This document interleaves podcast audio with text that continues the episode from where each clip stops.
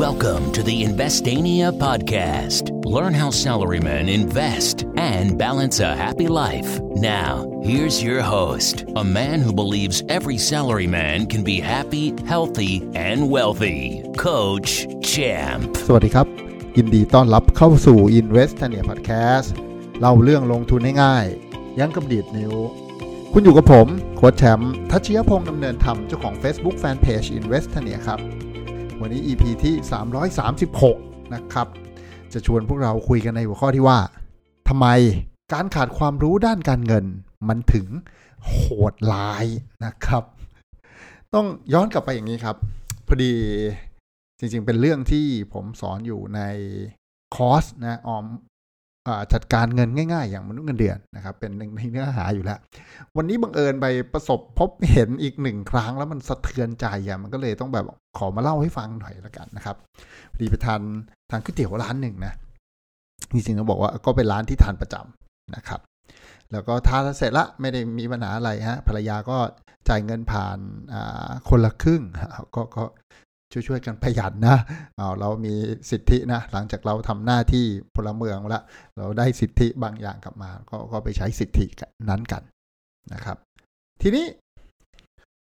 ออกมากำลังจะออกจากร้านไว้ผมไปเห็นเขาแปะป้ายนะครับ แจ้งของทางร้านว่าแบบว่า อ้าวบางเมนูขอขึ้นราคานะตอนตอนสั่งกินก็ไม่ผมไม่ได้สนใจนะครับปกติก็ภรรยาจ่ายนะ เพราะว่าภรรยาให้ตังค์ผมมาน้อยนะฮะเวลาไปทานข้าวเที่ยงก็ภรรยาก็ต้องจ่ายครับพอดีผมไปเห็นป้ายนี้แล้วผมก็เฮ้ยเขาบอกว่าอ๋อเมนูนี้นี้นี้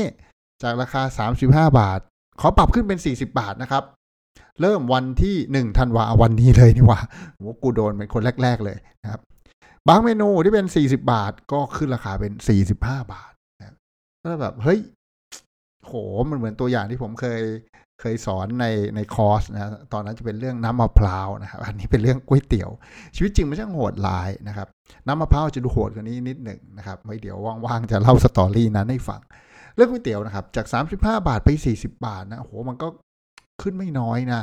ก็แบบหลัก 10%นะ10 กว่า นะ40เป็นสี่สิบห้าก็ประมาณสิบกว่า หันกลับมาย้อนถึงเงินเดือนตัวเองนะครับ โหมันไม่ใช่เรื่องง่ายเลยนะที่เงินเดือนเราจะขึ้นสิบกว่าเปอร์เซ็นต์นะฮะหรือไม่เป็นเรื่องง่ายเลยนะครับ ที่จะไปฝากเงินที่ไหนแล้วให้ดอกเบี้ยสิบกว่าเปอร์เซ็นต์ เอาแน่นอนหลายคนอาจจะเถียงในใจว่าแบบเฮ้ยโค้ชร้านก๋วยเตี๋ยวมันก็ไม่ได้ขึ้นทุกปีใช่ป่ะนานๆก็จะขึ้นทีอะไรเงี้ย แต่กำลังจะบอกว่านี่นี่คือหนึ่งในความรู้ทางด้านการเงินนะฮะที่ที่ถ้าเราไม่รู้เนี่ย เราก็จะเจ็บตัวลองนึกดูนะครับ สมมุติว่าเราเอาเงิน 100 บาทนะครับ ฝากธนาคารไว้สักเมื่อ 5 ปีที่แล้วแล้วกันนะฮะดอกเบี้ยธนาคารย้อนไป5ปีเนี่ยแม่ จุดจุ๋มจิ๋มเสือเกิดนะฮะเชียร์ให้ไปซื้อหุ้นธนาคารนะครับ เคยเล่าให้ฟังไว้ EP หนึ่งว่า เป็นลูกค้าธนาคารเนี่ยได้ดอกเบี้ยประมาณ0จุดจุ๋มจิ๋มนะฮะเป็นเจ้าของธนาคารผ่านการลงทุนในหุ้นนะฮะได้ดอกเบี้ย3-4%หาได้ไม่ยากนะฮะก็ย้อนกลับมา ถ้าเราฝากเงินไว้ 100 บาทนะฮะสี่ห้าปีนะครับ ดอกเบี้ยมันทบไปทบมาเนี่ยผมเชื่อว่าน่าจะไม่เกินหนึ่งร้อยสิบบาทอะโอ้โหนี่แบบให้เยอะแล้วนะ พอไม่เกินหนึ่งร้อยสิบาทแปลว่าอะไรครับ ค่าก๋วยเตี๋ยวในวันนั้นเราเคยกินได้สามชาม วันนี้อาจจะกินได้สองชามกว่าๆมูลค่าเงินมันลดลงไว้จากเงินเฟ้ออุปโภคบริโภคนี่แหละ เรื่องที่มันจริง ๆ แล้วมันใกล้ตัวมาก แต่หลายคนยังไม่เข้าใจ หรือเข้าใจเรื่องเงินเฟ้อแต่กูก็ไม่รู้จะทำยังไง นั่นนั่นคือสาเหตุที่ผมเอออยากจะเอาเรื่องนี้มาแชร์ว่า จริง ๆ การขาดความรู้ทางด้านการเงินเนี่ยมันโหดร้ายนะครับ เพราะมันทำให้เราเสียเปรียบนะการลงทุนเองก็เช่นกันนะครับ มันทำให้เราเสียเปรียบ คือถ้าเราไม่มีความรู้ทางด้านการลงทุนเนี่ยเราจะเสียเปรียบ เราจะทำงานอย่างหนักหน่วง เพื่อเอาเงินไปฝากได้ดอกเบี้ยเล็กน้อยนะครับกับคนที่มีความรู้ทางด้านการเงินนะอย่างผมเนี่ยพอผมพูดถึงบอกว่าเฮ้ยถ้าจะฝากธนาคารนะ เราคิดว่าจะได้ดอกเบี้ยศูนย์จุดจุ๋มจิ๋มเนี่ยนะ เอามาลงทุนในหุ้นปันผลที่เป็นหุ้นธนาคารเนี่ยครับไปซื้อนะฮะสมมุติว่าเราฝากกับธนาคารสีม่วง เราไปซื้อหุ้นธนาคารสีม่วงฮะได้ดอกเบี้ยสามสี่เปอร์เซ็นต์นะฮะซึ่งปกติแล้วธนาคารสีม่วงเขาปันผลแทบทุกปีแล้วครับ ไม่ได้มีปัญหาอะไรนะครับจริงๆไอ้ปันผลแทบทุกปีของเขาเนี่ยจะเรียกเหมือนดอกเบี้ย ก็คล้ายๆนะไม่ไม่ไม่ไม่ได้ถือว่าผิดเพี้ยนหนัก แน่นอน ปันผลบางปีอาจจะมีไม่จ่าย แต่ว่าบริษัทใหญ่ๆนะครับ ถ้าคุณไปเช็คข้อมูลดีๆ บริษัทที่กำไรดีเติบโตใหญ่ ๆ เนี่ยเขาจ่ายปันผลแทบทุกปีจริง ๆ น้อยมากที่จะไม่จ่าย หรือต่อให้ปีนั้นไม่จ่าย เมื่อคุณมาถัวถัวทบกัน 5 ปี 10 ปีที่บริษัทเขาจ่ายเนี่ย เมื่อเทียบกับดอกเบี้ยเงินฝากธนาคารโขมันต่างกันอย่างลิบลับ แล้วการที่ทำให้เงินทำงานในดอกเบี้ยเงินฝากของธนาคารนะครับโห เต่าก็ช้าไปนะอาจจะต้องแบบว่าประมาณหอยทากหอยทากช้ากว่านี้ไหมหรือสล็อตไม่รู้อะอะไรที่มันช้าๆคือมันช้ามาก กว่าที่ที่เงินเราจะทำงานแข่งขันให้ให้จำนวนเงินต้นของเรามันเติบโตอย่างสวยงาม และนี่คือเป็นสิ่งที่ที่คนที่ยังไม่มีความรู้ทางด้านการเงินเสียเปรียบนะครับ ในขณะที่คนที่มีความรู้ทางด้านการเงินนะฮะเขาก็แบบ ทำอัตราผลตอบแทนกัน 10 กว่าเปอร์เซ็นต์ต่อปี 20เปอร์เซ็นต์ต่อปีทบต้น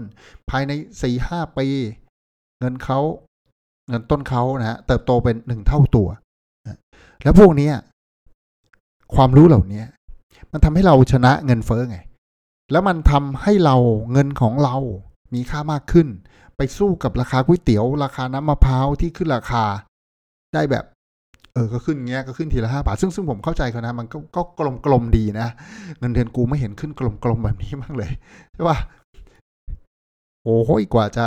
ขึ้นได้หลักแบบห้าเปอร์เซ็นสิบเปอร์เซ็นเนี่ยต้องเป็นตัว top ขององค์กร ซึ่งมีคู่แข่งเป็นเพื่อนฝูงพี่น้องยี่สิบสามสิบคนในแผนกร้อยคนในบริษัทหรือพันคนในบริษัทอะไรอย่างเงี้ย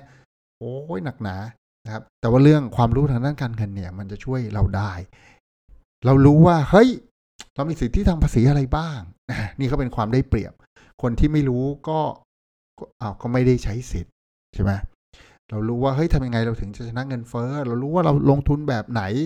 ที่จะทำให้เงินมันงอกเงยในขณะที่เราทำงานน้อยลง สมมตินะครับ เอาเอาจริง ๆ นะ สมมติอย่างบ้านผมเนี่ย เอาแบบอยู่กันสบายๆมีความสุขเนี่ยนะไม่ต้องแบบว่าดิ้นรนเยอะเนี่ยนะ จริงๆ ผมมีเงินสักสิบล้านยี่สิบล้านก็ก็จบแล้วนะ แต่พอดีมันไม่ใช่เป้าหมายผมนะ เป้าหมายผมมันมีความสุขสนุกกับการการสร้างรายได้มันเหมือนเล่นเกมอะเหมือนเล่นลักนาล็อกนะ ผมเป็นคนชอบเล่นเกมออนไลน์สมัยก่อนฮะก็แบบสะสมเกมให้สะสมเงินในเกมนะมันสนุกดีฮะพอมาในชีวิตจริงเราก็อยากสะสมเงินในชีวิตจริงให้ไปมากๆ มันมีความสุขเท่านั้นแหละไม่ได้มีอะไร เพราะจริงๆเอาเข้าจริง ๆ ครอบครัวผมเนี่ยสี่คนเนี่ยนะฮะเราใช้เงินกันก็ ไม่มากไม่น้อย อย่างที่ผมบอกว่า สมมุติว่าผมมีเงินสิบล้านยี่สิบล้านนะชีวิตผมอยู่ได้สบายๆแล้วทำอะไรก็ได้ เพราะว่าผมสามารถสร้างผลตอบแทนจากเงินต้นที่มีอะสิบเปอร์เซ็นเป็นอย่างน้อยทำได้แน่ๆ เพราะฉะนั้นสมมุติถ้าผมมีเงินสิบล้านนะสิบเปอร์เซ็นก็คือหนึ่งล้านนะผมสร้างได้ทุกปีปีละสิบเปอร์เซ็นต์นะเพราะนี่ผมมีความรู้ถูกไหมนี่นี่กำลังจะยกตัวอย่างว่า ถ้าผมมีความรู้กับคนที่ไม่มีความรู้นี่คือข้อแตกต่าง พราะผมมีเงินสิบล้านนะครับ สร้างผลตอบแทนได้สิบเปอร์เซ็นแปลว่าผมได้ปีละหนึ่งล้านบาทถูกป่ะกลมๆนะหนึ่งล้านบาทเฉลี่ยแล้วเดือนหนึ่งเกือบแสนอะถูกไหมมีสิบสองเดือนนะเกือบแสนใช้จ่ายได้นะสี่คนไม่ได้ลำบากมากหาเพิ่มอีกนิดหน่อยนะถ้ามียี่สิบล้านที่แบบเหลือๆเลยนะฮะยี่สิบล้านนี่สิบเปอร์เซ็นได้สองล้านสองล้านนี่เดือนหนึ่งเกือบสองแสนโอ้สบายแล้วเหลือ โดยที่แบบ ก็ไม่ต้องทำงานอะไรเหนื่อยมากนะฮะ ก็บริหารพอร์ตลงทุนหุ้นของตัวเองนะฮะ หรือจริงๆ ท้ายสุดเนี่ย ในรองรันเนี่ยอาจจะไม่ต้องทำอะไรแล้วครับ เพราะปันผลมันโตเกินสิบเปอร์เซ็นของเงินต้นไปโดยอัตโนมัติ เนื่องจากราคาหุ้นมาเติบโต หลายคนฟังอาจจะงงๆ เล็ก ๆ แต่นั่นแหละคือสิ่งที่ อ๋อ แปลว่าเรายังขาดความรู้ทางด้านการเงินการลงทุนตรงนี้ไว้และไอ้สิ่งตรงนี้เนี่ยคือความได้เปรียบของคนที่เขารู้ กับกันครับ สมมุติเรามีสิบล้านฮะ ไปฝากธนาคารฮะเอาแบบคิดกลมๆคิดง่ายๆดอกเบี้ยหนึ่งเปอร์เซ็นครับนะเราไม่สนใจว่ามันเป็นศูนย์จุดอะไร เราปัดให้มันเป็นหนึ่งเปอร์เซ็นสิบล้านครับหนึ่งเปอร์เซ็นได้หนึ่งแสนหนึ่งแสนเดือนหนึ่งได้หนึ่งหมื่นโหคนละสตอรี่เลยนะ อยู่ไม่ได้ใช่ปะไม่พอใช่ไหมผมคิดเลยผิดว่าว่าสิบล้านใช่ไหมสิบเปอร์เซ็นคือหนึ่งล้านหนึ่งเปอร์เซ็นคือหนึ่งแสนถูกครับ มียี่สิบล้านนะฮะปีหนึ่งได้สองแสนคนละอารมณ์อะ นี่คือสิ่งที่ความรู้กับความไม่รู้ทำให้แยกคนสองกลุ่มออกจากกันนะฮะจะบอกเป็นความเหลื่อมล้ำอะจริงมันก็ไม่เหลื่อมล้ำนะมันเป็นความรู้เป็นทักษะนะครับหาได้ แล้วก็เป็นความรู้ที่ราคาไม่ได้สูงมาก คุณสามารถไปซื้อหนังสือก็ได้อ่านฟังพอดแคสต์ผมได้ไม่เสียตังค์นะครับไปลงคอร์สเรียนนะจริงๆมันความรู้พวกนี้มันไม่ได้แพงมากเมื่อเทียบกับผลลัพธ์ที่มันให้นะครับ แล้วก็จะทำให้เรา เหนื่อยน้อยลง มีความสุขมากขึ้นนะสมมติบอกว่าผมถึงเป้าผมละ มี 20 ล้านได้เดือนละ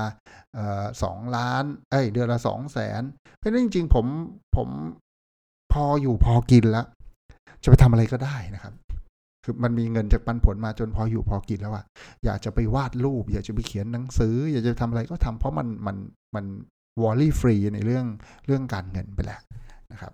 แต่ว่าก็อย่างที่บอกครับเป้าหมายผมมันก็อีก story หนึ่งวันที่อาชีพเรื่องเรื่องอค่าใช้จ่ายได้